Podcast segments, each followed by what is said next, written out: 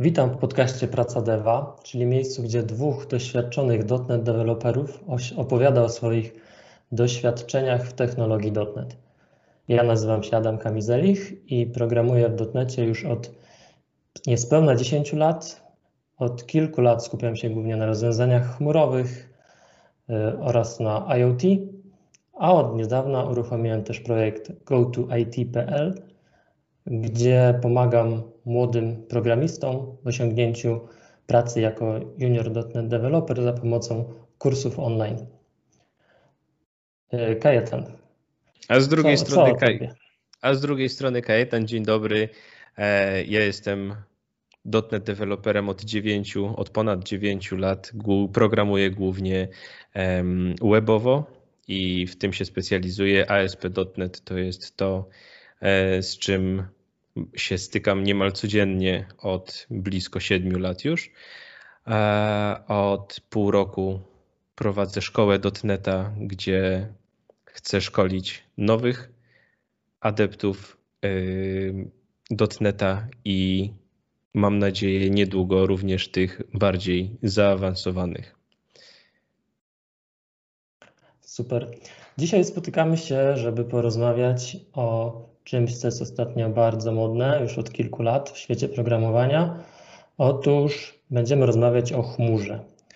Tyle, że o chmurze w ujęciu .NETA, czyli skupimy się tutaj głównie na chmurze Azure. Oczywiście .NET może być wykorzystywany nie tylko w Azure, ale my się skupiamy na tym, co dostarcza Microsoft, więc tutaj będziemy rozmawiać głównie o tym. No i myślę, że zaciekawi, zaciekawi Was to, więc zostańcie z nami na dłużej. No właśnie, bo chmura jest od y, tak naprawdę od kilku lat y, bardzo ciekawym tematem. Jest to temat, który na wszystkich konferencjach jest e, poruszany. Jest to temat, który e, rozpala serce niejednego programistę. Natomiast myślę, że dobrze by było na samym początku powiedzieć właściwie, czym jest chmura, czym, czym jest ten byt, czy faktycznie to jest coś w nicości, czy, czy coś w atmosferze naszej, czy może jednak jest to bardziej przyziemnione niż nam się wydaje. Mhm. E, znasz może jakąś definicję chmury? Słyszałeś o jakiejś takiej powiedzmy oficjalnej czy nieoficjalnej? No właśnie, szczerze mówiąc, chyba, chyba y, na żadną oficjalną y, definicję nigdy nie patrzyłem, bo, bo, bo tak naprawdę od samego początku, kiedy się zacząłem stykać z chmurami, to było to mniej więcej dla mnie jasne, bo jakby pierwsza chmura, powiedzmy chmura, z jaką miałem kontakt, to, to były dyski jakieś sieciowe, tak? Gdzieś tam OneDrive, Google Drive i zawsze się wtedy mówiło, że trzymam swoje pliki w chmurze, czyli tak naprawdę gdzieś na jakimś serwerze, który jest poza moją infrastrukturą. No i potem zaczęło się to rozwijać, ale jeżeli masz coś, coś przygotowane konkretnie, żeby, żeby powiedzieć, żeby faktycznie jasno określić, czym mhm. jest taka chmura, to, to bardzo, bardzo chętnie się dowiem. No to cię trochę zaskoczę, bo, bo nie mam w takim sensie, że definicji oficjalnej jako tako nie ma, y, bo nikt tak naprawdę nie jest w stanie tak jednoznacznie tego określić. Mamy za to kilka cech, które opisują nam chmurę. Jeżeli te kilka cech jest spełnionych danego rozwiązania, to już możemy to rozwiązanie nazwać chmurą. I te cechy to są między innymi to, że zawsze w chmurze płacimy za usługi, pierwszy taki punkt najważniejszy, czyli płacimy za usługi, które faktycznie używamy, za zasoby, które faktycznie zużywamy, za pamięć, jaką używamy, więc jest to swego rodzaju e, płacenie za to, co, co faktycznie zużywamy. Więc e, to jest taki pierwszy punkt, który w jakiś tam sposób już może opisywać naszą chmurę. E, Druga sprawa to jest to, że mamy w jakiś tam sposób możliwość obsługi tej chmury poprzez jakiegoś rodzaju portal klienta. Czy, czy jest to portal mm, obsługi do, do chmury Azure, czy jest to, e, tak jak wspomniałeś, jakiś tam portal, panel do Dropboxa, czy innych, innego rodzaju rozwiązań chmurowych.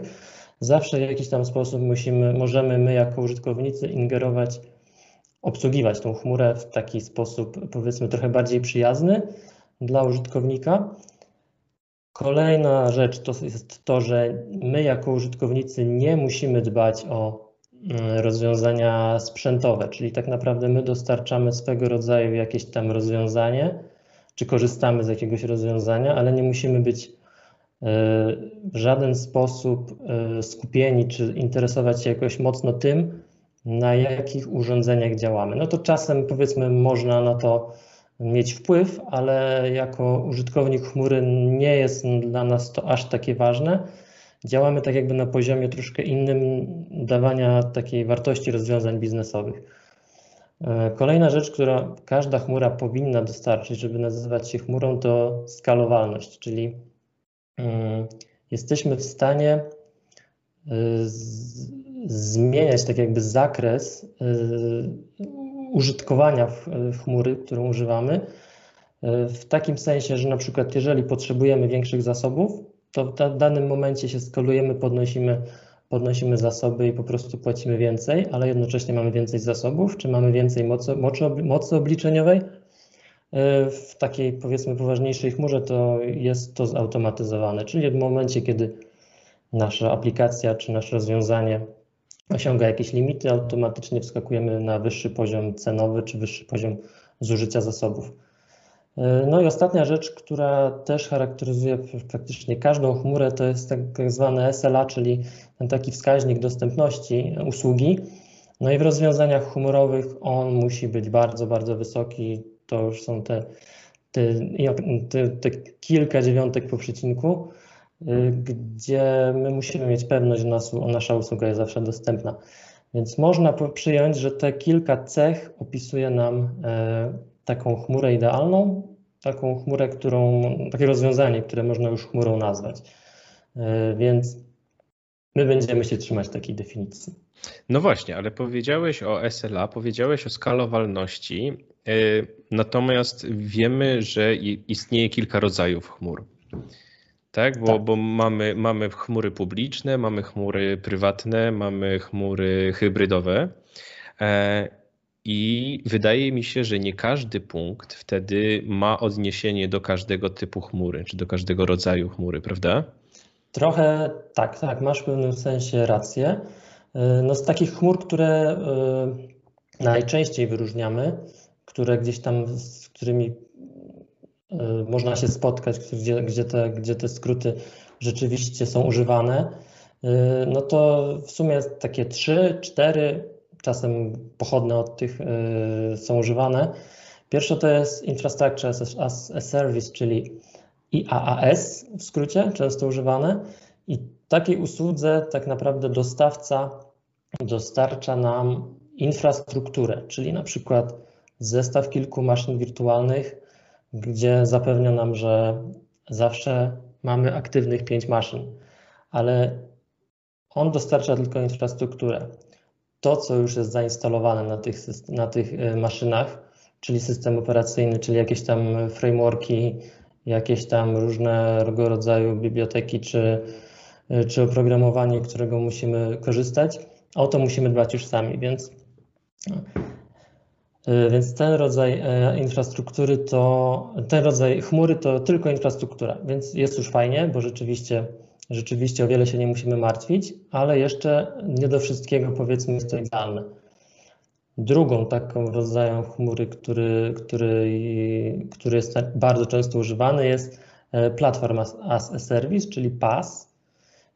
To na odmianę jest usługa, która dostarcza nam sprzęt, czyli to, co mamy w IaaSie, ale oprócz sprzętu y, mamy już dostarczone systemy operacyjne i tak jakby takie środowisko już wykonawcze, czyli nie musimy się martwić o, o Windows, na przykład jeżeli to jest y, aplikacja, która potrzebuje Windowsa, nie musimy się martwić o jakiegoś tam rodzaju podstawowe y, rzeczy związane z oprogramowaniem, czyli mamy już dostarczony system z frameworkiem, mamy dostarczony system taki, na którym powiedzmy możemy swoje rozwiązanie e, dostarczyć i ono już tam będzie działać. Nie, nie, nie musimy się martwić o aktualizację systemów operacyjnych czy na przykład frameworków.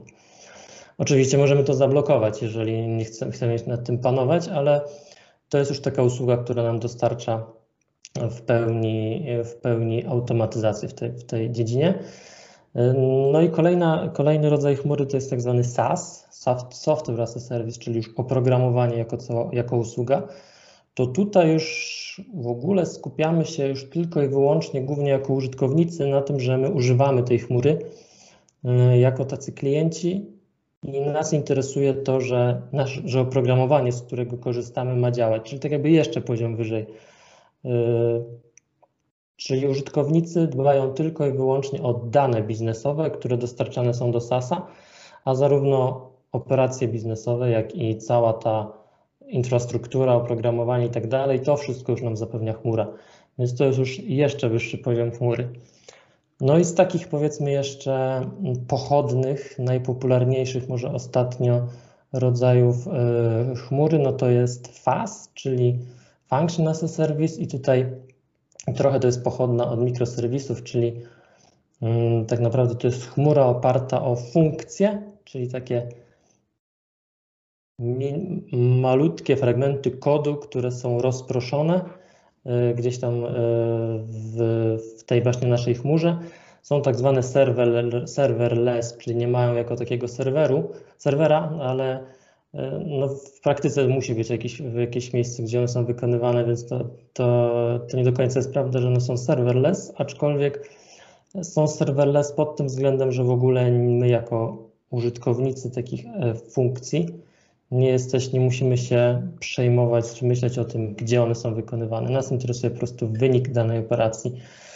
Mm, to jest już powiedzmy trochę pochodna tych wszystkich e, rodzajów chmur, więc nie będziemy już wchodzić we wszystkie szczegóły, ale też jako ciekawostka Azure Function czy Lambda w AWS-ie to są właśnie takie rodzaje e, rozwiązań, które dostarczają nam wynik z konkretnych, działania konkretnych jakichś tam małych fragmentów kodu.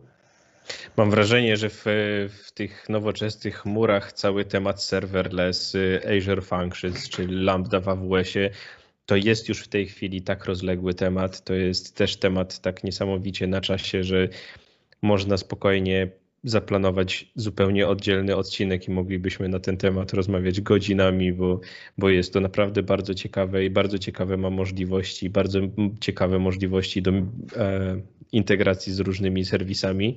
Także myślę, że na tym, na tym faktycznie w tej chwili przystaniemy.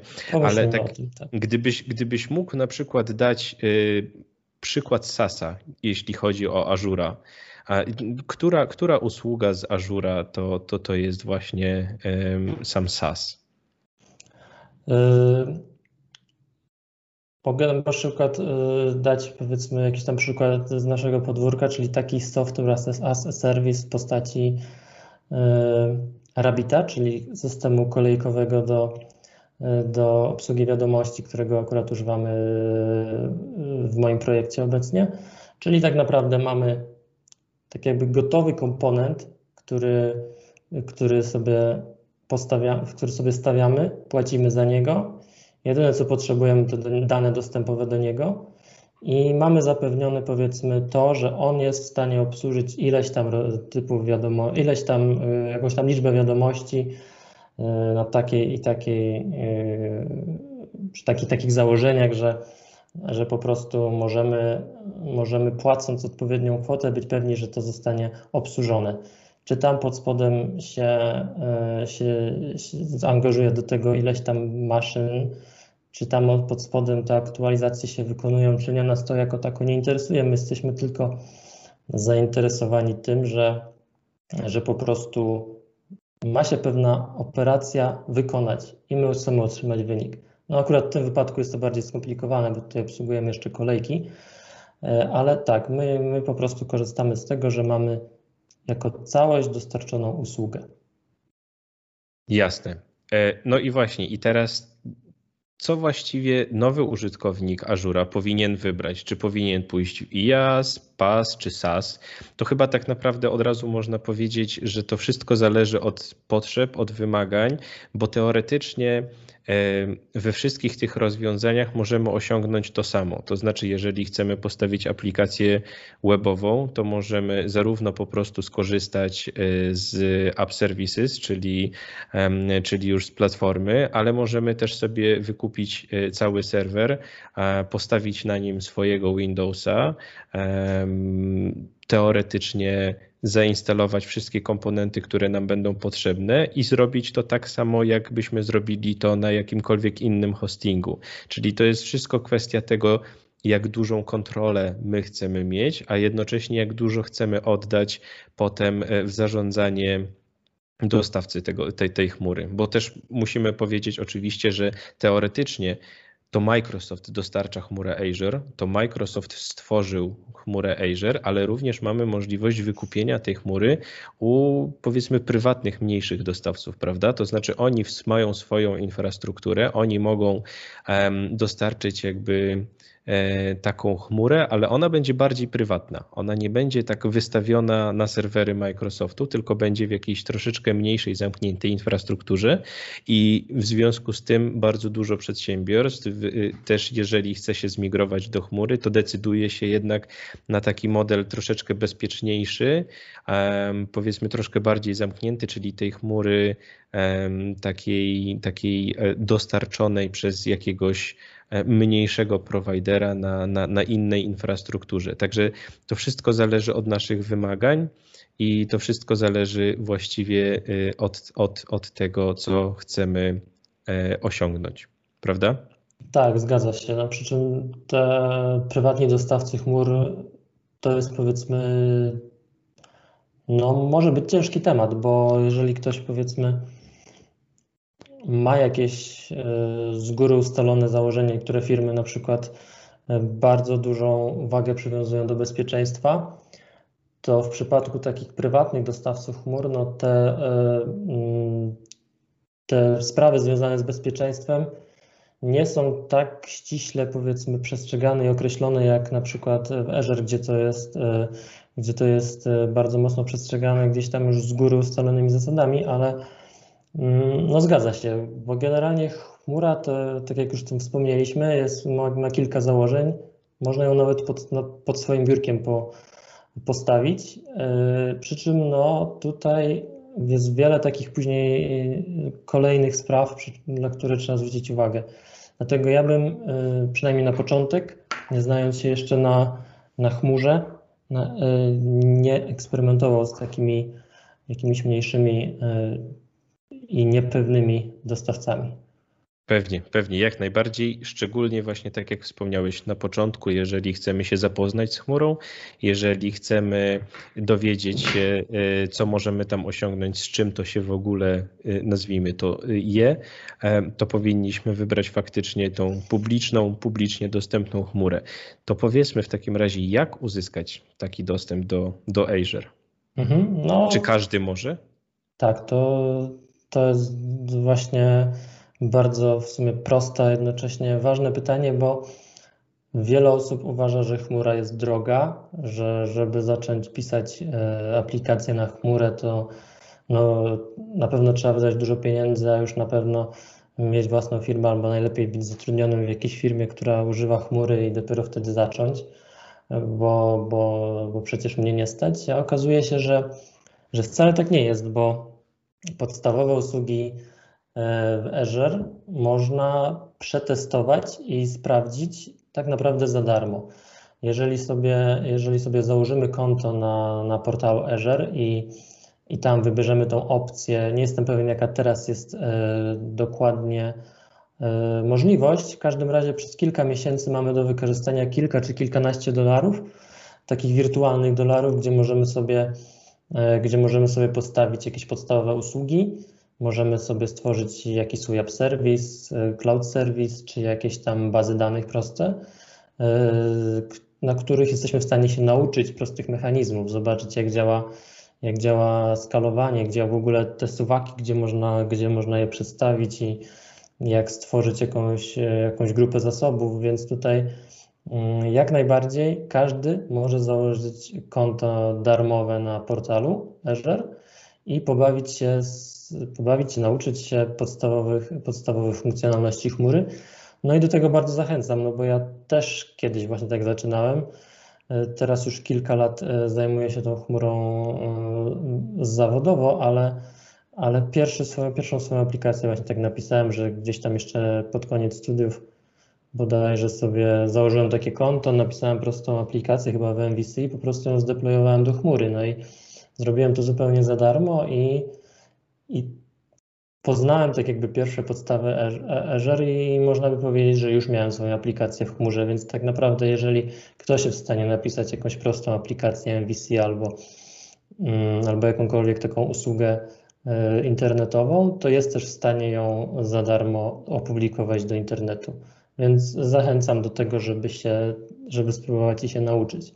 No właśnie, to może, to może byłbyś w stanie w tej, w tej chwili opowiedzieć, jak to dokładnie zrobić? To znaczy, mamy już nasze nowe konto na Azurze, e, mamy do wykorzystania tych kilkanaście czy kilkadziesiąt dolarów. Wydaje mi się, nie, też nie jestem pewien, to na pewno podlinkujemy pod odcinkiem. Ostatnio, no. to, to chyba jest cały czas 200 dolarów na, na, na pierwszy rok. I, i mamy, mamy jakąś tam powiedzmy pulę tych, tych zasobów, ale właściwie co my powinniśmy zrobić? Z jednej strony mamy nowe konto na Azure, z drugiej strony na naszym komputerze mamy aplikację MVC. Jak mhm. mamy ją opublikować? Tak, no to jak już mamy aplikację, to całkiem nieźle, bo już mamy co opublikować do chmury, więc teraz tak, mamy, mamy swoje konto. To, co możemy najprościej zrobić, jeżeli już nasza aplikacja MVC jest rzeczywiście działająca i dostarcza jakieś nawet najprostsze rozwiązanie e, typu zwraca aktualną datę, na przykład załóżmy, że nie mamy bazy, e, to po prostu opublikujemy, e, tworzymy sobie w portalu Azure coś takiego jak Application Service. To powiedzmy jest takie jedna z najprostszych usług, którą, którą możemy opublikować na naszą aplikację MVC i y, bezpośrednio tak naprawdę z Visual Studio możemy opublikować tą, y, tą naszą aplikację właśnie do tego app serwisu, a nawet istnieje możliwość taka, że można y, nawet stworzyć na application service po, po, z naszego Visual Studio, więc taką najprostszą wersją jest to, że po prostu klikamy publish w Visual Studio i nasza aplikacja Łączymy to z naszym kontem, które sobie przed chwilą stworzyliśmy na żurze i nasza aplikacja po prostu wędruje do chmury. No i to jest powiedzmy takie najprostsze rozwiązanie, gdzie, gdzie jesteśmy w stanie już zobaczyć, że nasza aplikacja rzeczywiście działa w chmurze. Jeżeli na przykład nasza aplikacja używa bazy danych, co teraz jest praktycznie standardem, załóżmy, że jest to baza SQL, to, może, e, to możemy taką bazę też stworzyć oczywiście w Azure i nie jest to taka typowa baza danych, y, którą no, instalujemy sobie na swoim własnym komputerze, no bo ta baza też jest cloudowa, w takim sensie, że używamy jej tak samo w takim podstawowym zakresie, y, selected joiny i tak dalej, pisze się dokładnie tak samo, Entity Framework działa, y, ale to jest taki rodzaj bazy danych, który też można skalować, też można tak jakby definiować wydajność tej bazy danych, jej wielkość, y, więc to jest skalowalna baza danych. I taką bazę danych sobie też możemy stworzyć y, w ramach naszego, nas, naszego clouda i później w momencie, kiedy naszą aplikację już publikujemy, to podajemy po prostu wewnątrz w konfiguracji naszej aplikacji connection stringi do tej też stworzonej bazy, którą za te kilkanaście dolarów miesięcznie aplikacje plus bazy jesteśmy w stanie zrobić. No i powiedzmy takie najprostsze rozwiązanie dla kogoś, kto już jest w stanie napisać aplikację MVC, to jest kwestia myślę jednego popołudnia i rzeczywiście mamy opublikowaną aplikację w chmurze. Więc to, co każdy y, młody programista na pewno chciałby zrobić zaraz po tym, jak stworzy swoją aplikację.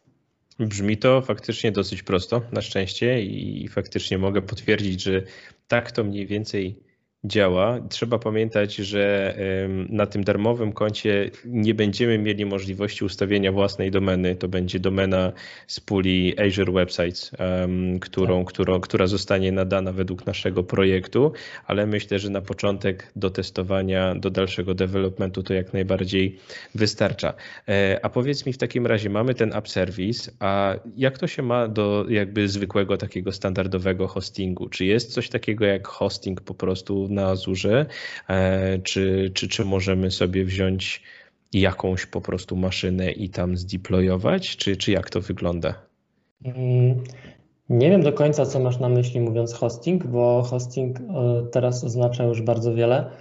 E, w Azure możemy sobie stworzyć oprócz takiego app serwisu, o którym wspomniałem, możemy sobie też tworzyć cloud service. Powiedzmy, że to jest coś bardzo podobnego, ale już takiego bardziej cloudowego, y, w sensie, że tam już dochodzą nam oprócz application, oprócz takich typowych serwisów dochodzą już nam różnego rodzaju workery, y, które to są takie powiedzmy serwisy, które chodzą cały czas, cały czas w tle i mogą nam jakąś tam usługę jeszcze obsługiwać.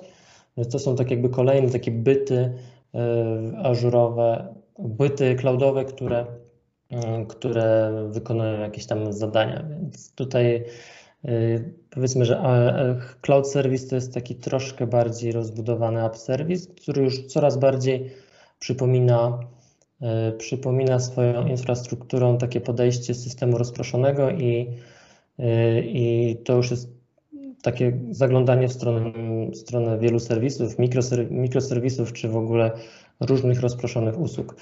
E, nie tylko w postaci e, interfejsu API, czy tam jakichś powiedzmy eksponowanych usług na zewnątrz.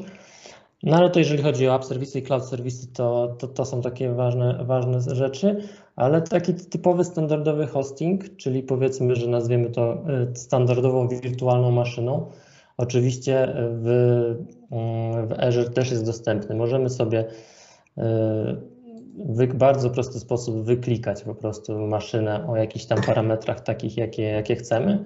Wybieramy ile chcemy y, korów, ile chcemy pamięć operacyjną, jaką tam wielkość dysku i po prostu klikamy chcę taką maszynę na najbliższy czas. No i tutaj y, płacimy oczywiście tak długo za nią, ile ona jest y, w stanie running, że możemy sobie na jakiś czas ją uruchomić wykopać kilka bitcoinów, później ją wyłączyć i zapłacimy tylko za ten czas, który, który pracowała. No w praktyce bitcoinów się nie opłaca e, kopać, e, uprzedzając pytanie, ale, e, ale rzeczywiście płaci się tylko za ten czas, który ona działa. No i to jest taki typowy IaaS, czyli mm, płacimy za, tą, za ten czas działania naszej infrastruktury, który rzeczywiście pracuje.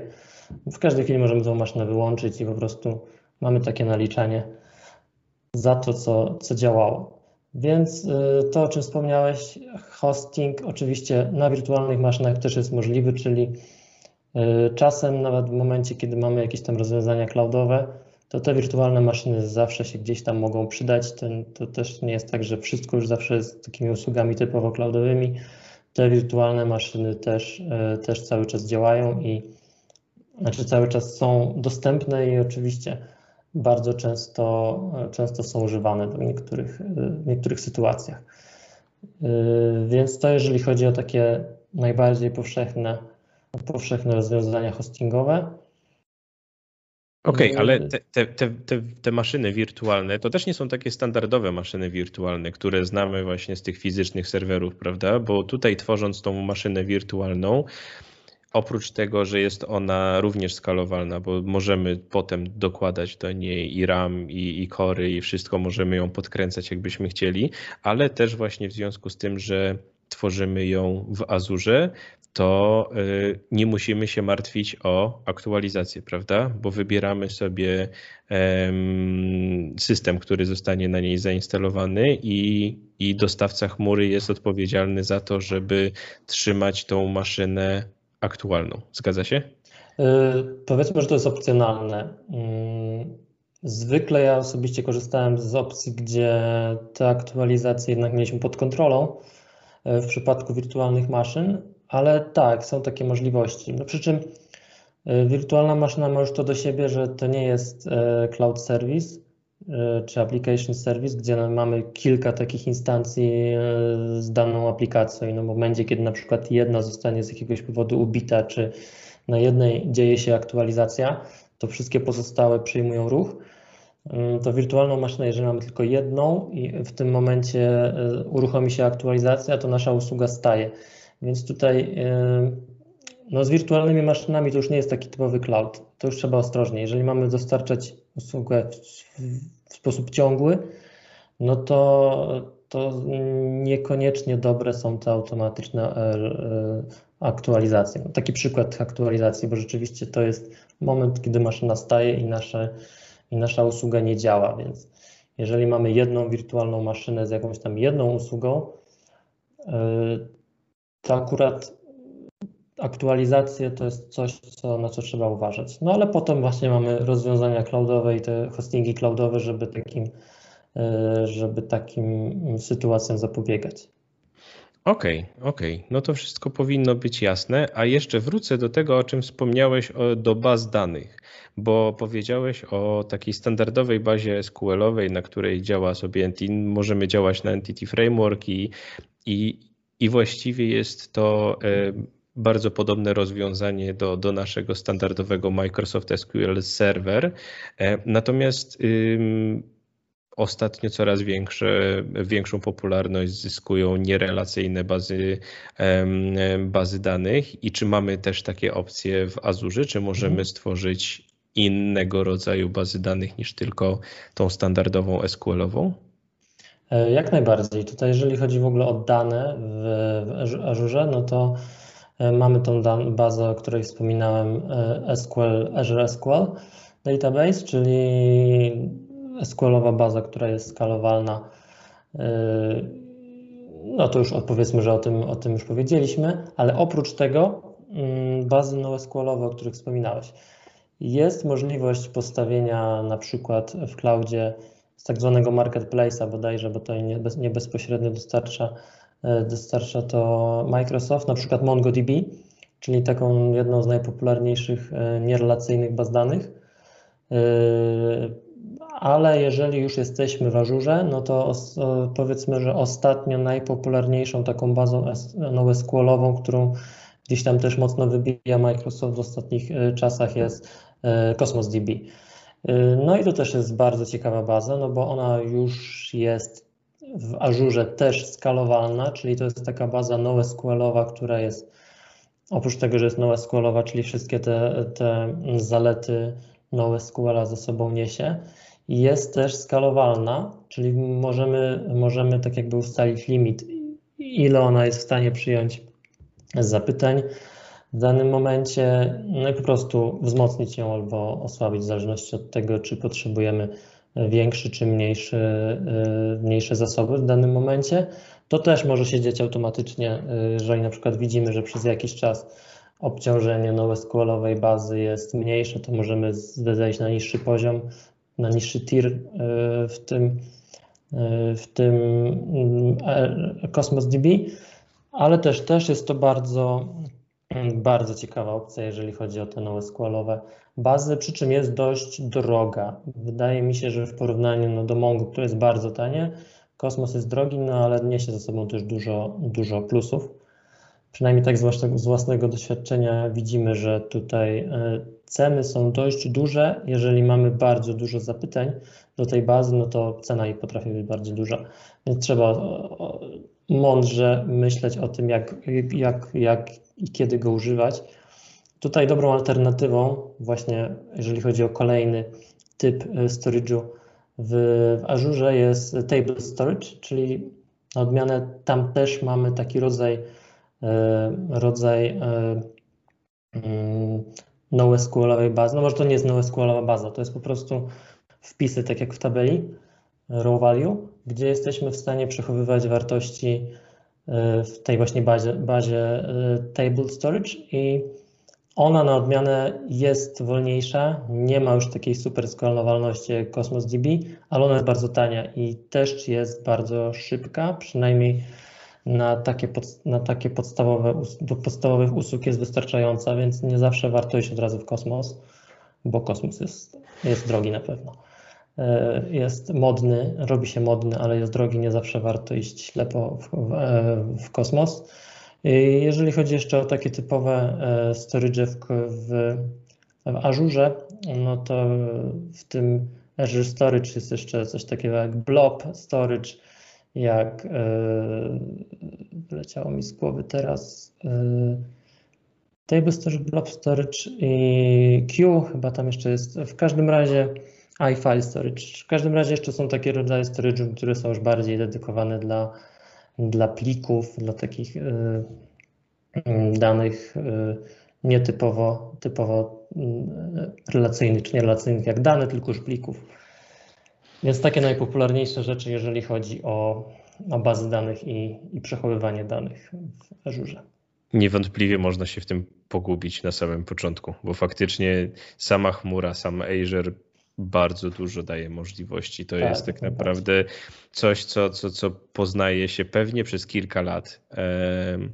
Coś, co, w czym można się specjalizować jeszcze przez, przez długi czas i można się wyspecjalizować też w konkretnej, konkretnej dziedzinie tej, tej chmury. Natomiast przy, przy kosmosie też wspomniałeś o kosztach i dla mnie szczerze mówiąc do tej pory koszty chmury to jest czarna magia. Ja kompletnie nie wiem, jak do tego podejść. I zawsze, y, znaczy bardzo często i bardzo często w internecie widzę i słyszę, że ludzie nie decydują się na, e, na chmurę, bo będzie drogo.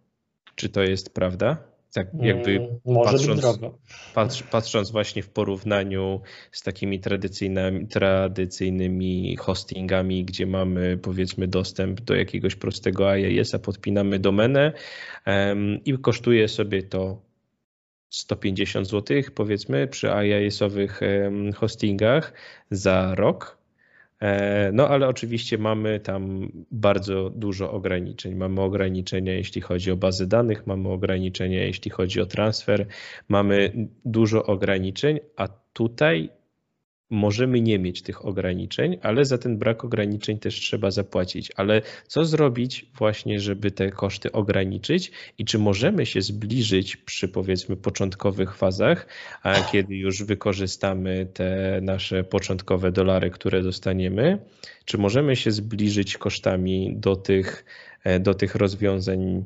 tradycyjnych? Mhm.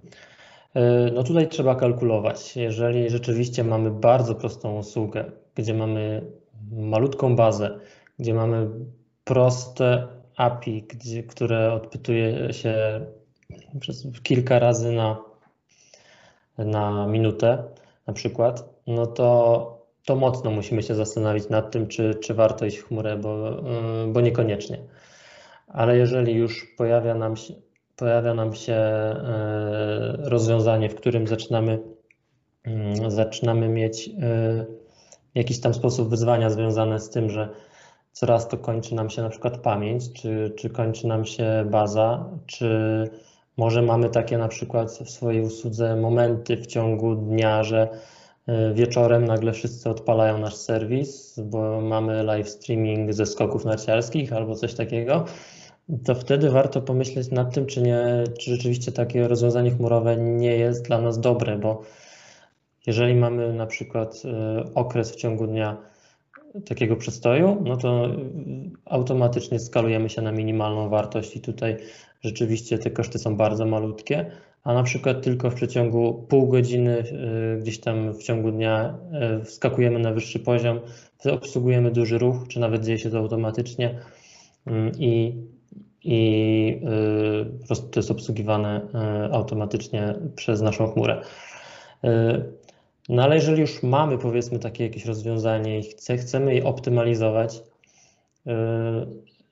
to możemy oczywiście dokładnie w portalu Azure sprawdzać, co ile kosztuje, bo to nie jest tak, że, że że nie wiemy za co płacimy. Dokładnie mamy wyszczególnione w naszym portalu Azure wszystkie usługi, z jakich korzystaliśmy w danym miesiącu, ile tak zwanych tych jednostek zużyliśmy danej usługi, one są tam różnie rozliczane w zależności od tego, jaka to jest usługa, no ale zwykle to jest bezpośrednio związane z tym, z tym co się używa.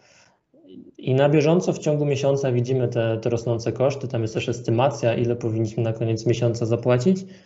I jesteśmy w stanie to przewidzieć, czy będzie, ile to będzie kosztować. Możemy przetestować, możemy przez jakiś czas pobyć sobie w chmurze, jeżeli nam się to nie będzie opłacać, wrócić na jakiś, yy, jakiś tańszy hosting, ale yy, jest tak dużo zalet chmury, że mocno bym się nad tym zastanawiał, czy, czy rzeczywiście warto stawiać takie jakieś hostingi, IIS-y, bo to już powoli się wycofuje. e, z rynku. Oczywiście cały czas jest taka możliwość, ale e, wydaje mi się, że takie standardowe hostingi w najbliższym czasie już będą odchodzić, bo chmura dla podstawowych usług wcale nie jest taka droga, więc tutaj, mm, tutaj e, jesteśmy w stanie te, te koszty monitorować i optymalizować. No czasem jest tak, że na przykład włączymy jakiś dodatkowy logging naszych zdarzeń i to nagle nam wygeneruje jakiś wielki koszt. E, to takie, takie przygody też mieliśmy, no ale to możemy w następnym miesiącu już z tego zrezygnować. Więc no i też, jesteśmy i w stanie też, to wszystko monitorować na pewno.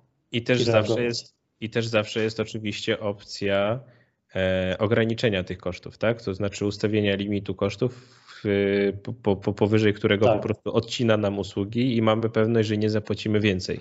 Także myślę, że to też na dobry początek, bo, bo też wiem po, po rozmowach y, z, z wieloma ludźmi, że e, boją się tego, że na samym początku musisz podpiąć swoją kartę kredytową i, i że nagle te, te, te koszty wzrosną tam do, do strasznych jakichś wartości, ale, ale można faktycznie ustawić limit, powyżej którego po prostu nam odetnie e, te e, usługi i będziemy wiedzieć, co dalej będziemy mogli zrobić, prawda? Można też sobie ustawić na przykład alert mailowy, że w momencie, kiedy się zbliżamy do jakiejś kwoty, żeby nas o tym poinformował i wtedy bardziej świadomie decydujemy, co ograniczać i w ciągu miesiąca nawet. Po prostu widzimy, że że uderzymy w sufit, no to wyłączmy może, znaczy zmniejszmy może e, bazę danych, klient będzie czekał zamiast pół sekundy, trzy sekundy, no ale my zmieścimy się w budżecie.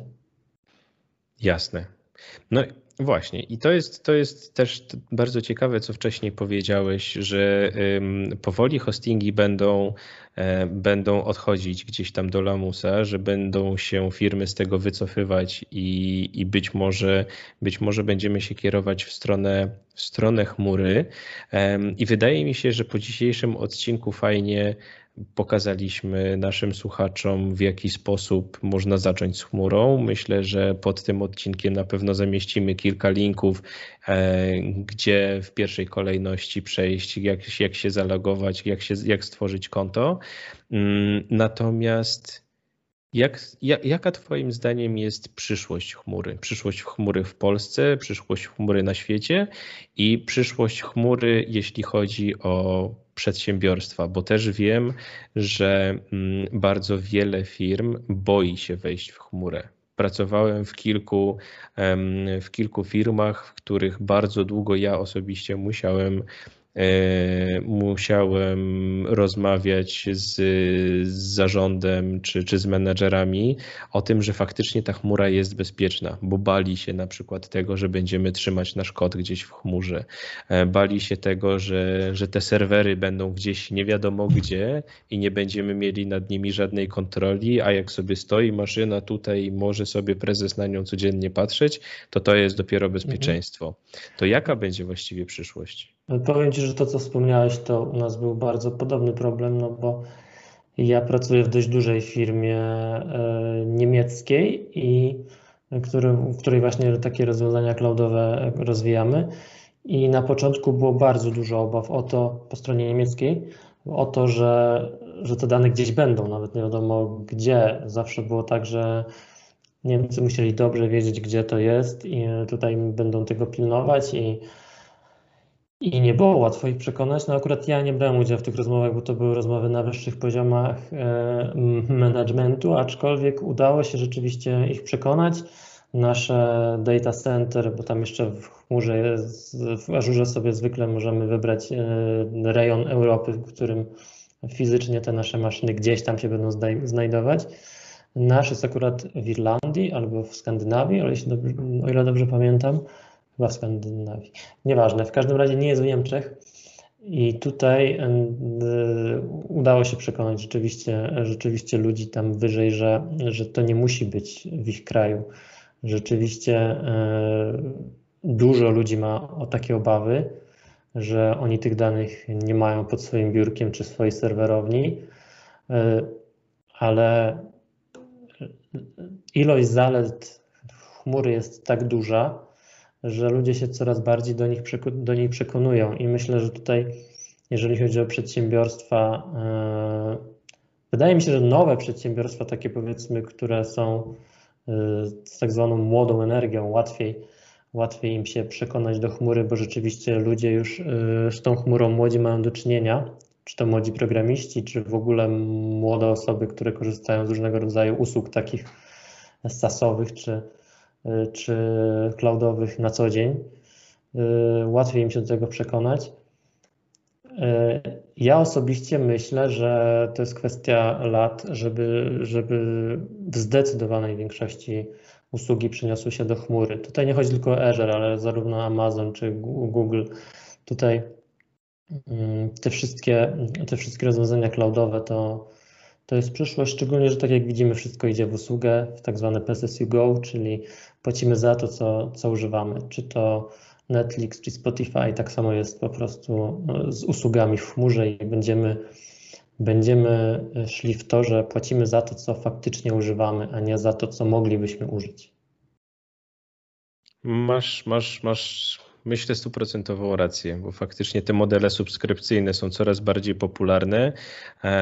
No i, no i w związku z tym użytkownicy są coraz bardziej świadomi, a już, już szczególnie właśnie użytkownicy techniczni są coraz bardziej świadomi i chcą mieć panowanie nad tym, za co płacą, ile płacą i, i za to, że przez to, że płacą, mają prawo wymagać, bo tak jak wspomniałeś o tym mm, SLA, które, które daje nam pewność tej dostępności tych wszystkich usług na bardzo wysokim poziomie, no to, to faktycznie to jest to, e, to, czego właściwie oczekujemy coraz, coraz częściej. Dobra, Adam. Wydaje mi się, że tak naprawdę moglibyśmy tutaj, jeśli chodzi o chmurę, spędzić jeszcze długie godziny. Długie godziny moglibyśmy rozmawiać na temat najróżniejszych usług, ale wydaje mi się, że możemy dzisiejszy temat na tym właśnie zakończyć. E, bardzo Ci dziękuję za, za tą dzisiejszą rozmowę. Myślę, że zarówno naszym słuchaczom, jak i mi dużo rzeczy wyjaśniłeś i, i dużo rzeczy będzie teraz prostszych, przyjemniejszych i, i, i, trzeba będzie tego wszystkiego spróbować. A myślę, że naszych słuchaczy w związku z tym zaprosimy do tego, żeby skomentowali, e, żeby za dołączyli do naszej grupy na Facebooku e, i, i, i, rozpoczęli dyskusję na temat tego, czy używają chmury, e, czy, czy, czy przymierzają się do tego, żeby używać chmury i jakie mają ewentualnie do nas, a pewnie bardziej do Ciebie pytania z tego zakresu. Super, jak najbardziej. Ja zachęcam tutaj do, do kontaktu z nami, czy to przez, przez grupę facebookową, czy poprzez, poprzez maila bezpośrednio. I jak najbardziej jestem otwarty na to, żeby, żeby w przyszłości móc się też podzielić swoimi doświadczeniami z chmurą, uczyć się też od innych i zapraszam. Jedno jest pewne, jedno jest pewne, na pewno będziemy do tego tematu wracać, bo jest to temat super ciekawy. A w tej chwili dziękujemy bardzo i do zobaczenia już niedługo. Tak, zapraszamy na E, do kontaktu. Na, jeżeli chodzi o mnie, to, e, to zarówno pod moim adresem e-mail, jak i na stronie gotoit.pl e, znajdziecie kontakt do mnie, więc zapraszam. Wszystkie linki na pewno znajdziecie pod dzisiejszym odcinkiem. Do zobaczenia. Do zobaczenia.